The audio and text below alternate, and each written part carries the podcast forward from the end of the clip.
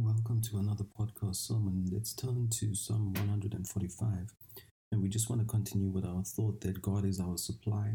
We want to continue to fill our hearts and flood our soul and our minds and our spirit with the truth of God's word that God is for us, that who can be against us, that God wants to bless us, that his heart is toward us, that his mind is full of ways to bless us, that he, his eyes run to and fro the entire earth, looking for those whom he can show himself strong.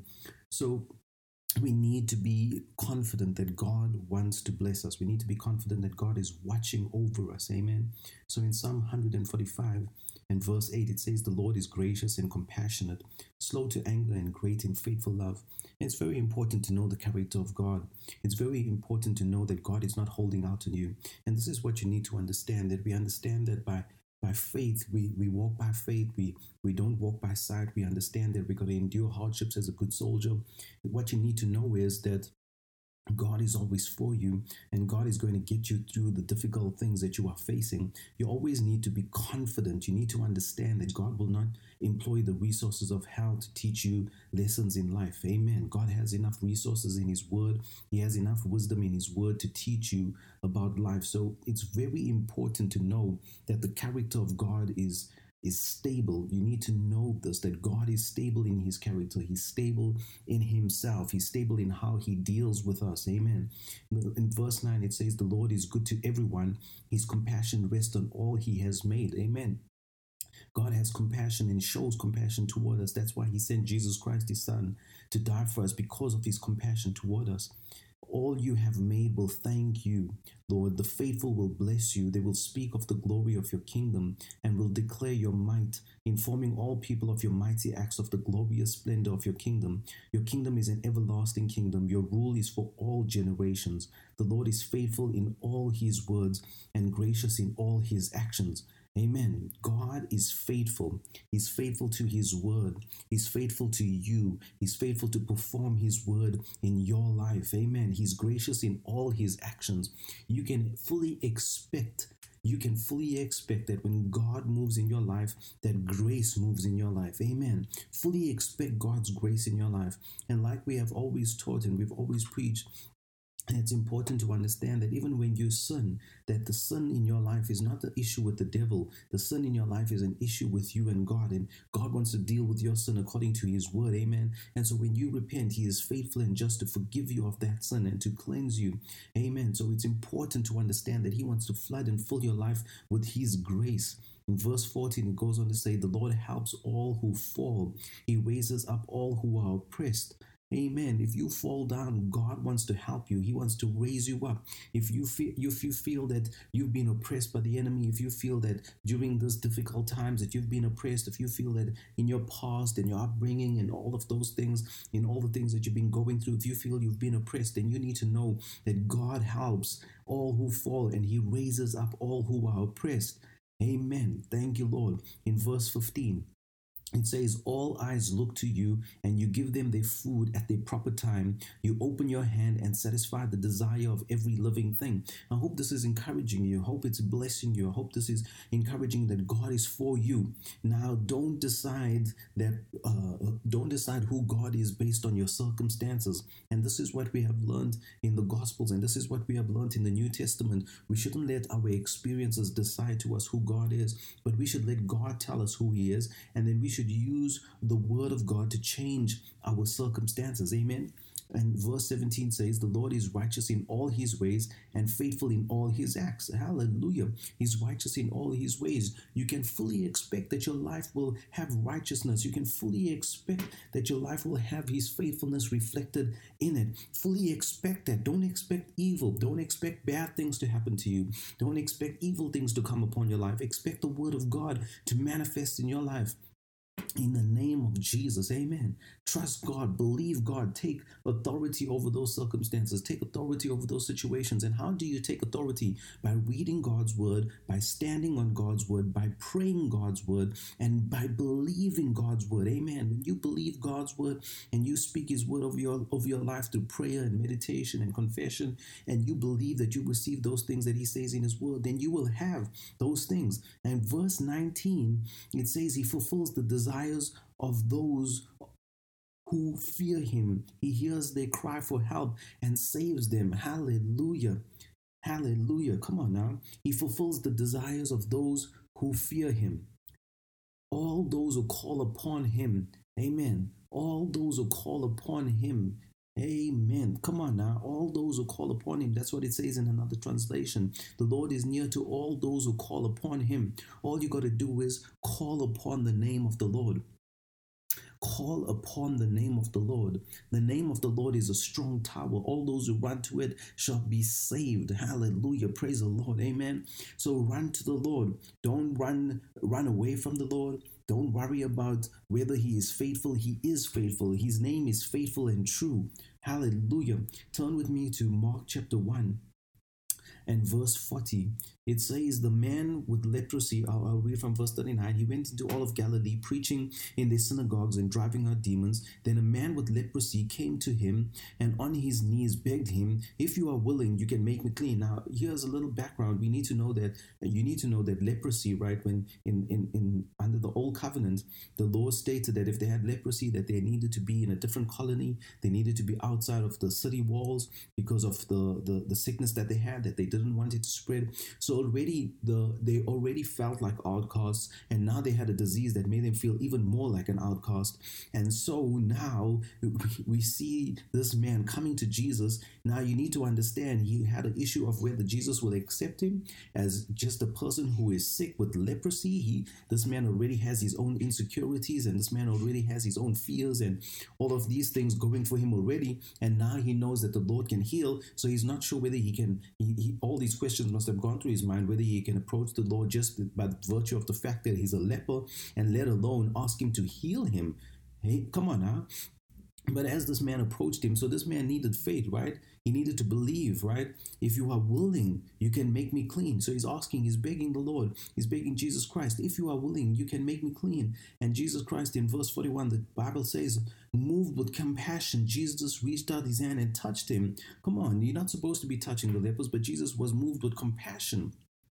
And that's what compassion does. Compassion will will will cause God to move in situations where nobody else wants to move, right? This was part of the law that don't touch the leper, don't touch him, don't not, not only don't touch him, keep him out, keep him in another colony, keep him out of the city walls. And maybe there's things that you felt that you've been kept out of. Maybe there's things that you feel that, you know, because of your your, your family history, maybe there's things you feel because of your education, maybe there's things you feel just because of who you are, maybe things you've done, maybe things that you've done that's kept you out maybe because of, of your own actions. But you need to understand, right?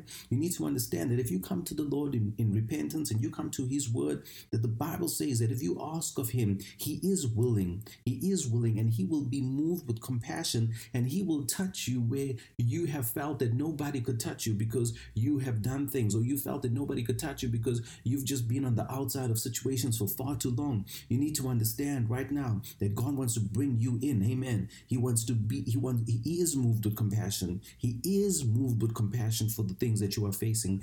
God is moved with compassion for the things that you are facing. God understands exactly what it is that you are going through.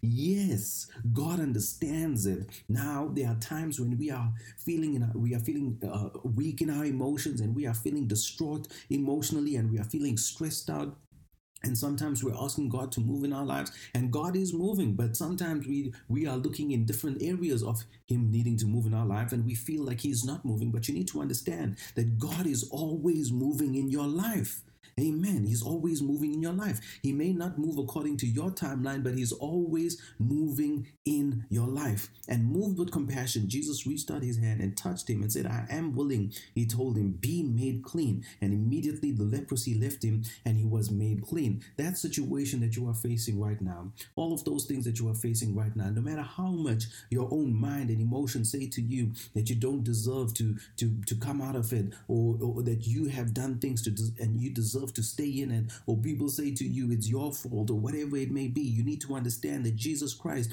is moved with compassion for your situation right now, and He wants to deliver you out of that situation. Why? Because God is your supply. Amen. God is your supply. Hallelujah. God will always deliver you out of all of your trouble. So, what did Jesus Christ reply to him? Uh, he said, Are you willing to heal me? And he said, Yes, I am willing.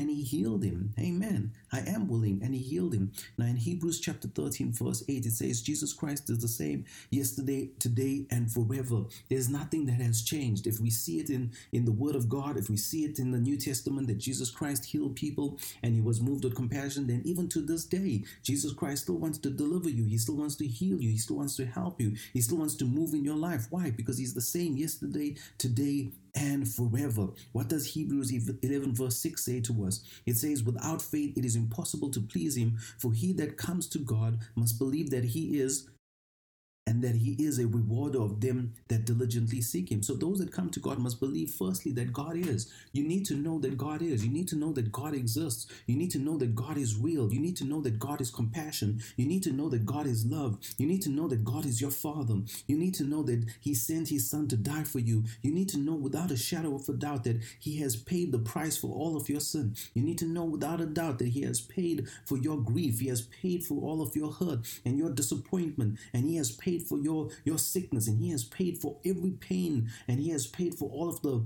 the financial uh, situations that you you feel that you, you you may be going through. He's paid for all of those things. When you come to god you got to know that he is.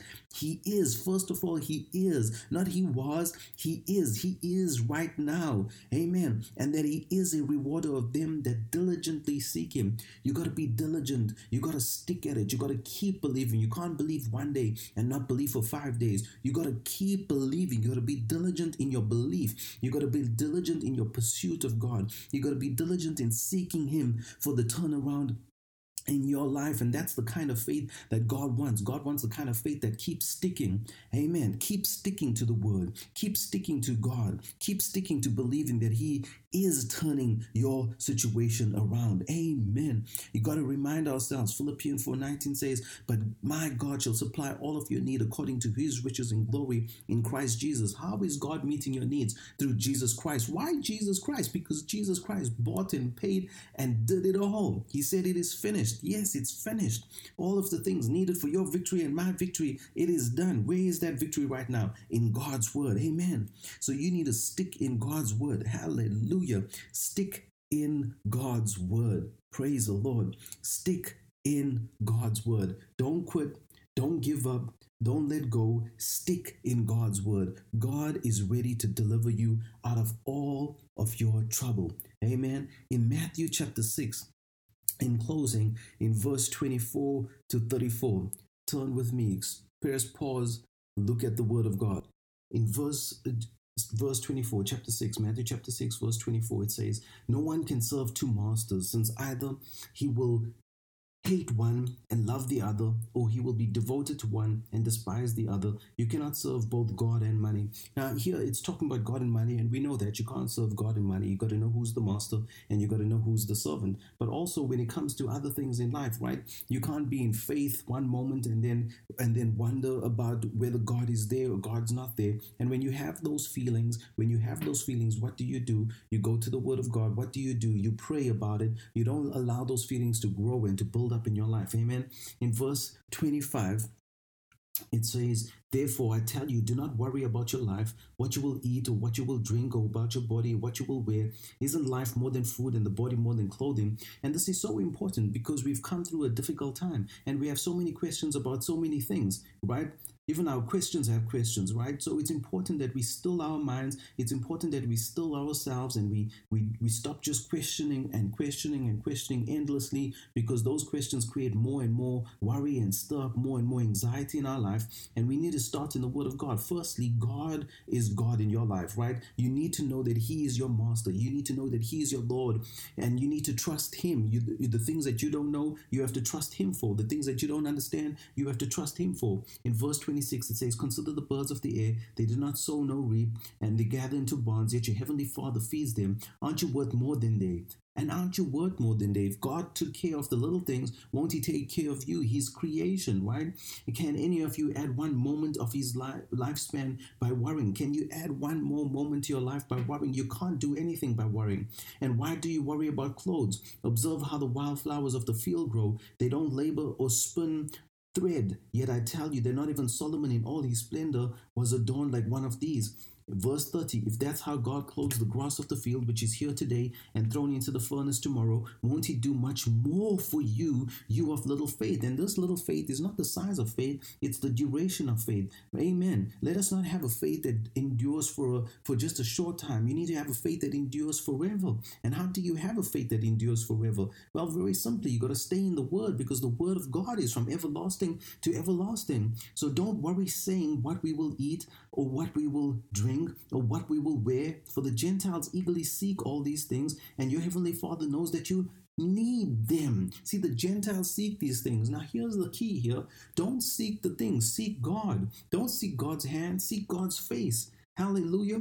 Don't run after the things, run after God. And in God and in the Word and in His riches, He will meet your need. Hallelujah. But if you focus on the need only, you're going to see the more that you look at your need, the more you're going to realize how much you need. The more you're going to look at the need, the more you're going to become anxious and fearful about the need. The more that you look at the need, the more you're going to develop faith in how much and how difficult it is to have that need met. But the more that you look at God, the more that you look away, the more that you have contentment. I have learned in all things to be content. You see, before you have your need met, you got to learn to be content in the state that you are. That's what Paul said. In every state that I find myself, I have learned the secret to being content, and that is Jesus Christ Himself. Amen. So even before you get the breakthrough, and even before you receive the answer to your prayer, you need to move in faith and receive your contentment first. You need to move in faith and receive your peace first. Receive your peace before you have the answer met. Receive your peace before you have the prayer need uh, met. Hallelujah. Come on, come to a peace first. Eh, how do you come to a peace first? You can't come to a peace first just in yourself. You got to come to a peace first in the Word of God. You got to know that God has taken care of all of your needs first before it is manifest. Before it happens, you got to come to a rest of knowing God has undertaken for you because that is what His character is, because that is who He is. You have to know that before the breakthrough, before it turns around. You have to know and you have to identify that in God, all of your needs are met in according to his riches in Christ Jesus. Hallelujah. And this is so important to know these things. Amen. In verse 33, it says, But seek first the kingdom of God and his righteousness, and all these things will be provided for you. Therefore, you see, when you're seeking God and you start to understand that he is there for you, and you start to understand that he's always for you, and you understand that he's taken care of those things, then you, you, you start to lose the fear for the things. You start to lose the, the, the pressure for that need right now because you learn to be content and you learn that God is going to meet that need. You see, with the more you focus on it, you start to become concerned whether God is going to do it or God's not going to do it. But the more you focus on his character and the more that you realize that those who come to him must believe that he is first, that he is, that he is. And the more that you focus your faith on the, the, the, the truth that God is, the more your faith grows in his character, the more your faith grows, the more your, your, you become dependent on him. And the more you realize that I, I, before it is manifest, before it even happens, that God has already undertaken in his word to meet that. So it is not that it is not that you you try and lie to yourself that that God uh, has done it already. No, you you you understand that God has taken care of that need and that it will and you will not go without that need being manifest. You need to know that God is the provider and God is the one who manifests these provisions in our lives. Amen. And so it goes on in verse 34 to say, Do not worry, therefore, do not worry about tomorrow, because tomorrow will worry about itself. Each day has enough trouble of its own. Don't worry about tomorrow. Amen. Don't worry about tomorrow. Do not worry about tomorrow. God has it all under control. He's planned your life from the beginning, from before the foundations of, of the earth. God has planned your life. He has set everything in place. He has He knows your future. Hallelujah. He has your future in His hand. And so you need to understand that God is your source of supply.